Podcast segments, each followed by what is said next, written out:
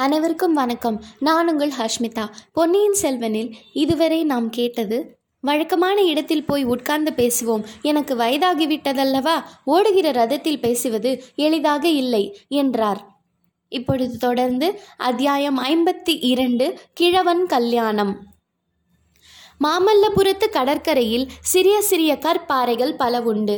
சில சமயம் கடல் பொங்கி அந்த அப்பாறைகளின் மீது அலைகள் மோதிக்கொண்டிருக்கும் சில சமயம் கடல் பின்வாங்கி சென்று அப்பாறைகள் உலருவதற்கு அவகாசம் அளிக்கும். அவற்றில் ஒரு சிறிய பாறையை ஏனும் மாமல்லபுரத்து மகா சிற்பிகள் சும்மா விட்டுவிடவில்லை அந்தந்த பாறைக்கு தகுந்தபடி பெரிதாகவும் சிறிதாகவும் காட்சிகளை கற்பனை செய்து அழியா சிற்ப உருவங்களை அமைத்து வைத்தார்கள். அவ்விதம் சிறிய பாறைகள் இரண்டு எதிரெதிராக அமைந்திருந்த இடத்தை ஆதித்த கரிகாலனும் மற்ற இருவனும் அணுகினார்கள்.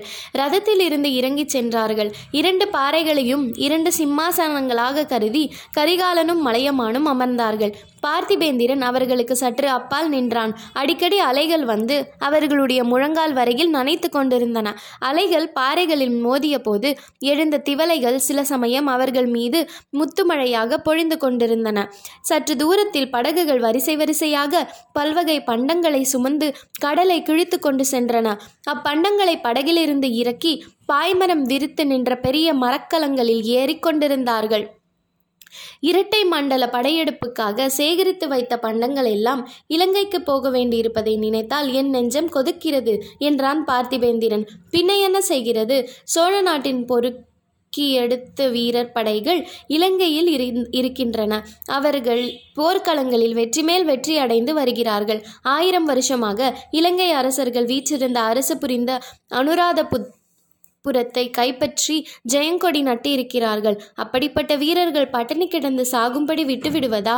என்றான் ஆதித்த கரிகாலன். அப்படி விட வேண்டும் என்று யார் சொன்னார்கள்? உணவு பண்டங்கள் அனுப்ப வேண்டியதுதான். ஆனால் சோழ நாட்டிலிருந்து நாகப்பட்டின துறைமுகத்தில் ஏறி போக வேண்டும். அல்லது பாண்டிய நாட்டிலிருந்து சேதுக்கரையில் ஏற்றி அனுப்ப வேண்டும். இந்த வறண்ட தொண்டை மண்டலத்திலிருந்து போக வேண்டிய அவசியம் என்ன? அதிலும் நாம் வடக்கே படையெடுத்து செல்வதற்கு இதனால் தடை ஏற்படுமே என்பதை எண்ணிச் சொன்னேன் என்றான் பார்த்திபேந்திரன். அதை நினைத்தால் எனக்கும் உள்ளம் கொதிக்கத்தான் கொதிக்கிறது. அந்த பாவி பழுவேட்டரையர்களின் நோக்கம் என்னதான் என்று தெரியவில்லை. எத்தனை நாள் இதையெல்லாம் சகித்து கொண்டிருப்பது? தாத்தா ஏன் இன்னும் பேசாமல் வாயை மூடிக்கொண்டிருக்கிறீர்கள்? ஏதாவது வாயை திறந்து சொல்லுங்கள் என்றான் கரிகாலன். குழந்தாய் இந்த கடல் அலைகள் ஓயாமல் ஓவென்று சத்தமிடுகின்றன. கடல் அலைகளோடு போட்டி போட்டுக்கொண்டு உன் தோழன் பார்த்திபேந்திரனும் கூச்சலிடுகிறான். இதற்கு நடுவில் நான் என்னமாய் பேசுவது? எனக்கோ வயதாகி தள்ளாமை வந்துவிட்டது என்றார் மலையமான் மிலாடுரையார். பார்த்திபேந்திரா சற்று நேரம் நீ சும்மா இரு தாத்தா அவருடைய கருத்தை சொல்லட்டும் என்றான் ஆதித்த கரிகாலன். இதோ வாயை மூடிக்கொண்டு விட்டேன். பாவம் தாத்தா தள்ளாத வயதில் மலைக்கோட்டையிலிருந்து கீழே இறங்கி இவ்வளவு தூரம் சிரமப்பட்டு வந்திருக்கிறார். அவர் முன்னால் நான் வாயை திறக்கலாமா? இந்த கடலுக்குத்தான் கொஞ்சமும் புத்தி இல்லை. ஓயாமல் இறைந்து கொண்டிருக்கிறது. இதை அடக்கவும் ஒருவரும் இல்லை. நம் மலையரசரிடம் சமுத்திரராஜனுக்கு கொஞ்சமும் பயமில்லை போலிருக்கிறது என்றான் பார்த்திபேந்திரன். தம்பி பார்த்திபேந்திரா அப்படியும் ஒரு காலம் இருந்தது. திருக்கோவிலூர் மலையமான் என்ற பெயரை கேட்டு இந்த காசினியில் உள்ள அரசர்கள் எல்லாம் நடுநடுங்குவார்கள். இரட்டை மண்டலத்துக்கு சலுக்கர்களும் வல்லத்து வானகோவரையர்களும் வைத்தும்பராயர்களும் கங்கர்களும் கொங்கர்களும் மலையமான் பெயரை கேட்டதுமே இடிமுழக்கம் கேட்ட சர்ப்பத்தைப் போல பொந்தில் ஒளிந்து கொள்வார்கள். சமுத்திரராஜனும் கொஞ்சம் அடக்க ஒடுக்கமாகத்தான் இருப்பான். இந்த உடம்பு கொஞ்சம் தளர்ச்சி அடைந்ததும் இப்போது எல்லாரும் துள்ள ஆரம்பித்திருக்கிறார்கள். ஆயிரம் வருஷம் பழங்குடியை சேர்ந்த என்னை நேற்றைக்கு மேற்கையிலிருந்து வந்த பழுவேட்டரையர்கள் ஒழித்துவிட பார்க்கிறார்கள். அது ஒரு நாளும் நடக்கப் போவதில்லை. கரிகாலா பழுவேட்டரையர்களின் நோக்கம் இன்னதென்று தெரியவில்லை என்பதாக சற்று முன்னால் சொன்னாய் அல்லவா? அவர்களுடைய நோக்கம் இன்னதென்று நான் சொல்லுகிறேன். கேள் உன்னையும் உன் சகோதரனையும் தனித்தனியே பலவீனப்படுத்துவதுதான் அவர்களுடைய நோக்கம். இலங்கையில் உன் தம்பி அருள்மொழி தோல்வியடைய தோல்வி அடைய வேண்டும். இதனால் அவனுக்கு அவமானம் நேர வேண்டும். இங்கே உனக்கு உன் தம்பியின் பேரில் கோபம் ஏற்பட வேண்டும். நீங்கள் இரண்டு பேரும் சண்டை போட்டுக்கொள்ள வேண்டும். அதை பார்த்து இந்த கிழவன் வேதனைப்பட வேண்டும். இதுதான் அவர்களுடைய அந்தரங்க நோக்கம் என்று மிலாடுரையார் ஆத்திரத்துடன் சொல்லி வருகையில் கரிகாலன் குறுக்கிட்டான். இந்த நோக்கத்தில் அவர்கள் ஒரு நாளும் வெற்றியடையப் போவதில்லை. தாத்தா என் தம்பியையும் என்னையும் யாராகிலும் பிரிக்க முடியாது. அருள்மொழிக்காக நான் உயிரையும் விடுவேன். எனக்கு ஒவ்வொரு சமயம் தோன்றுகிறது கப்பல் ஏறி நானும் இலங்கைக்கு போகலாமா என்று. அங்கே அவன் என்ன கஷ்டப்பட்டு கொண்டிருக்கிறானோ என்னமோ. நான் இங்கே சுகமாக உண்டு உடுத்து அரண்மனையில் தூங்கிக் கொண்டு காலங்கழிக்கிறேன் என் வாழும் வேலும் துருப்பிடித்து போகின்றன. ஒவ்வொரு கணமும் எனக்கு ஒரு யுகமாய் போய்க் கொண்டிருக்கிறது. இங்கு இருக்கவே பிடிக்கவில்லை. தாத்தா சொல்லுங்கள். இந்த பண்டங்கள் ஏற்றும் கப்பல்களில் ஒன்றில் ஏறி நானும் இலங்கைக்கு போகட்டுமா? என்று கேட்டான் கரிகாலன். அரசே அருமையான யோசனை. பல நாளாக நான் நினைத்து கொண்டிருந்ததை தாங்களும் சொல்லுகிறீர்கள். புறப்படலாம் வாருங்கள். இதற்கு தாத்தாவை யோசனை கேட்பதில் பயனில்லை. இவரை கேட்டால் வேண்டாம் பொறு என்றுதான் புத்திமதி சொல்லுவார். நாளைக்கே நாம் புறப்படலாம். தொண்டை மண்டல படையில் பாதியை அழைத்து கொண்டு போகலாம். இலங்கை யுத்தத்தை ஒரு வழியாக முடித்துக்கொண்டு நேரே நாகப்பட்டினத்தில் வந்து இறங்கலாம். இறங்கி தஞ்சாவூருக்கு சென்று அந்த பழுவேட்டரையர்களை ஒரு கை பார்த்து விடலாம் என்று பார்த்திபேந்திரன் பொறுத்து கொட்டினான். கரிகாலா பார்த்தாயா நான் முதலிலேயே என்ன சொன்னேன்? இவன் வாயை மூடிக்கொண்டிருந்தால் தான் நான் பேசுவேன் என்று சொல்லவில்லையா? இதை இதோ வாயை மூடிக்கொள்கிறேன். தாத்தா நீங்கள் சொல்வதையெல்லாம் சொல்லி முடியுங்கள் என்று பார்த்திபேந்திரன் வாயை கையினால் பொத்திக் கொண்டான் கரிகாலா நீ வீராதி வீரன். உன்னை போன்ற பராக்கிரமசாலி இந்த வீர தமிழகத்திலேயே கூட அதிகம் பேர் பிறந்ததில்லை. என்னுடைய எண்பது பிராயத்துக்குள் நானும் எத்தனையோ பெரிய யுத்த களங்களை பார்த்திருக்கிறேன். ஆனால் எதிரிகள் கூட்டத்தில் தன்னந்தனியே புகுந்து சென்று உன்னை போல் சண்டையிட்ட இன்னொரு வீரனை பார்த்ததில்லை. சேவூர் பெரும்போர் நடந்தபோது உனக்கு பிராயம் பதினாறு கூட ஆகவில்லை. அந்த வயதில் பகைவர்களின் கூட்டத்தில் நீ புகுந்து சென்ற வேகத்தையும் இடசாரி வலசாரியாக வாழ் சுழன்ற வேகத்தையும் பகைவர்களின் தலைகள் உருண்ட வேகத்தையும் போல் நான் என்றும் பார்த்ததில்லை. இன்னும் என் கண்முன்னால் அந்த காட்சி நின்று கொண்டிருக்கிறது. உன்னைப் போலவே உன் சிநேகிதன் பார்த்திபேந்திரனும் வீராதி வீரன்தான். ஆனால் நீங்கள் இரண்டு பேரும் பதற்றக்காரர்கள். முன்கோபம் உள்ளவர்கள். அதனால் உங்களுக்கு யோசிக்கும் சக்தி குறைந்து விடுகிறது. எது செய்ய வேண்டுமோ அதற்கு நேர்மாறான காரியத்தை செய்ய தோன்றிவிடுகிறது. தாத்தா இம்மாதிரி உபஸ் உபதேசம் தாங்கள் இதற்கு முன் எத்தனையோ தடவை செய்திருக்கிறீர்கள். செய்திருக்கிறேன் ஆனால் ஒன்றும் பயன்படவில்லை என்கிறாயா? பேசாமல் என்னை ஊருக்கு திரும்பி போக சொல்கிறாயா? இல்லை இல்லை. இப்போது நடக்க வேண்டிய காரியம் என்னவென்று சொல்லுங்கள். உன் சகோதரன் அருள்மொழியை உடனே இவ்விடத்துக்கு அழைத்து கொள்ள வேண்டும். நீயும் உன் சகோதரனும் பிரிந்திருக்கவே கூடாது. தாத்தா இது என்ன யோசனை? அருள்மொழி இங்கே வந்துவிட்டால் இலங்கை யுத்தம் என்ன ஆகுகிறது? இலங்கை யுத்த இப்போது ஒரு கட்டத்திற்கு வந்திருக்கிறது.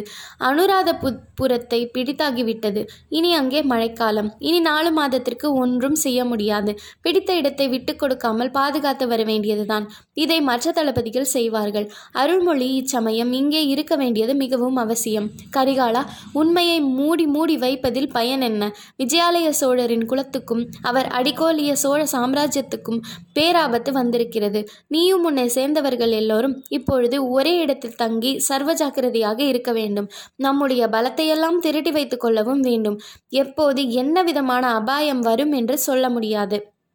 தாத்தா இது என்ன இப்படி என்னை பயமுறுத்துகிறீர்கள்? என் கையில் வாள் இருக்கும் வரையில் எனக்கு என்ன பயம்? எப்படிப்பட்ட அபயம் வந்தால்தான் என்ன? தன்னந்தனியாக நின்று சமாளிப்பேன். எத்தகைய அபாயத்துக்கும் நான் பயப்படுகிறவன் அல்ல. பிள்ளாய் நீ எப்படிப்பட்ட தைரியசாலி என்று எனக்கு சொல்ல வேண்டுமா? ஆயினும் திருவள்ளுவர் பெருமான் சொல்லியிருப்பதையும் சில சமயம் எண்ணி பார்க்க வேண்டும். அஞ்சுவது அஞ்சாமை பேதைமை அஞ்சுவது அஞ்சல் அறிவார் தொழில் என்று அந்த மகான் சொல்லியிருக்கிறார். போர்க்களத்தில் பகைவர்களுக்கு எதிரெதிரே நின்று போரிடும் போது அச்சம் கூடாது. அப்படிப்பட் பயக்க பய படுகிறவன் கோழை. அவ்விதம் பயப்படுகிற பிள்ளை என் வம்சத்தில் பிறந்தால் அவனை நானே இந்த கிரடாய் போன வலுவிழந்த கையினால் வெட்டி போட்டு விடுவேன். ஆனால் மறைவில் நடக்கிற சதிகளையும் சூழ்ச்சிகளுக்கும் கண்ணுக்கு தெரியாத அபாயங்களுக்கும் பயப்பட்டே ஆக வேண்டும். பயப்பட்டு அந்தந்த நிலைமைக்கு தகுந்த முன் ஜாக்கிரதையும் செய்து கொள்ள வேண்டும். அரச குலத்தில் பிறந்து சிம்மாசனத்துக்கு உரியவர்கள் இது விஷயத்தில் அஜாக்கிரதையாக இருக்கக்கூடாது. இருந்தால் நாட்டுக்கே நாசம் விளையும். தாத்தா அப்படி என்ன ரகசிய அபாயங்களை தாங்கள் எதிர்பார்க்கிறீர்கள்? சற்று விளக்கமாக சொன்னால்தானே நாங்கள் ஜாக்கிரதையாக இருக்க முடியும். சொல்லத்தான் வருகிறேன். சில நாளைக்கு முன்னால் கடம்பூர் சம்புவரையர் மாளிகையில் அர்த்தராத்திரி வேளையில் ஒரு கூட்டம் நடந்தது. அதற்கு பெரிய பழுவேட்டரையர் வந்திருந்தார். இன்னும் தென்னவன் மழவரையர் குன்றத்தூர் கிழார் வணங்காமுடி முனையரையர் அஞ்சாத சிங்கமுத்தரையர் இரட்டைக்குடை ராஜாளியார் இவர்கள் எல்லாரும் வந்திருந்தார்கள். என் காதுக்கு வந்தது இந்த பெயர்கள்தான். வேறு பலரும் வந்திருக்கலாம். வந்திருக்கட்டும். அதனால் என்ன? எல்லாரும் நடுநிசி வரையில் கூத்தும் கேளிக்கையும் பார்த்துவிட்டு வயிறு புடைக்க சாப்பிட்டு அதற்கு மேல் மிடாமிடாவாய் கள்ளை குடித்துவிட்டு தூங்கப் போயிருப்பார்கள். அதை பற்றி நமக்கென்ன? நீங்கள் சொன்ன தாடி மீசை நரைத்த கிழடுகள் எல்லாம் கூடி பேசி என்ன புரட்டி விடுவார்கள்? கேடுகளை பற்றி உனக்கு இவ்வளவு நல்ல அபிப்பிராயம் இருக்கும் பட்சத்தில் நான் என்ன சொல்லி என்ன பயன்? நானும் ஒரு கிழவன் தானே. அவர்கள் எல்லாரையும் விட தொண்டு கிழவன் நான். தாத்தா கோபம் வேண்டாம். அந்த கையின கையிலாகாத கிழங்களோடு தங்களை நான் சேர்த்து விடுவேனா? சரி அப்புறம் என்ன நடந்தது சொல்லுங்கள்.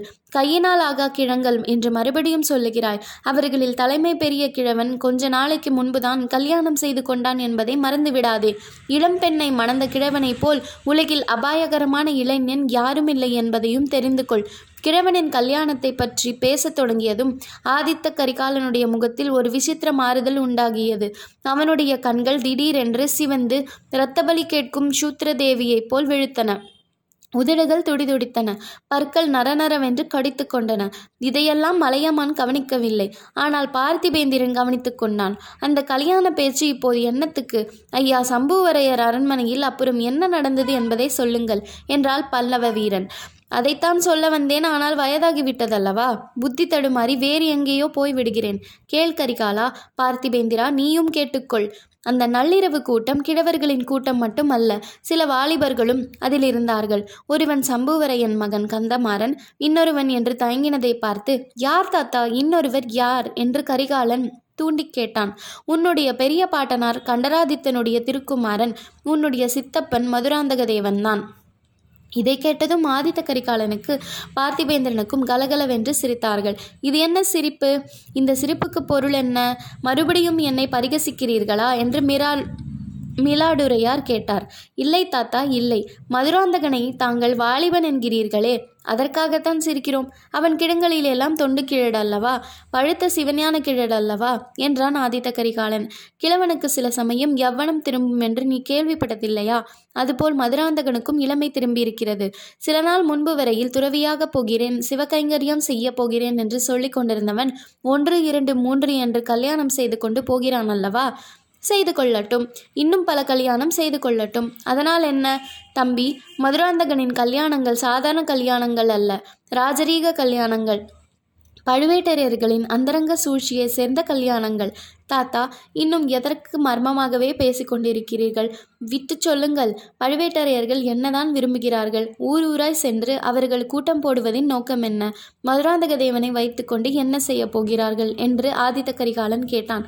வேறொன்றும் இல்லை உனக்கும் உன் தம்பிக்கும் ராஜ்ய உரிமை இல்லை என்று செய்துவிட்டு மதுராந்தகனை சோழ நாட்டின் சிம்மாசனத்தில் ஏற்ற எண்ணி இருக்கிறார்கள் அதற்கு உன் தந்தையின் சம்மதத்தை பெறுவதற்காகவே அவரை தஞ்சை கோட்டையில் சிறையில் வைத்திருப்பது போல் வைத்திருக்கிறார்கள் என்றார் மிரால். மிலாடுரையார். தொடர்ந்து கேளுங்கள். நன்றி வணக்கம்.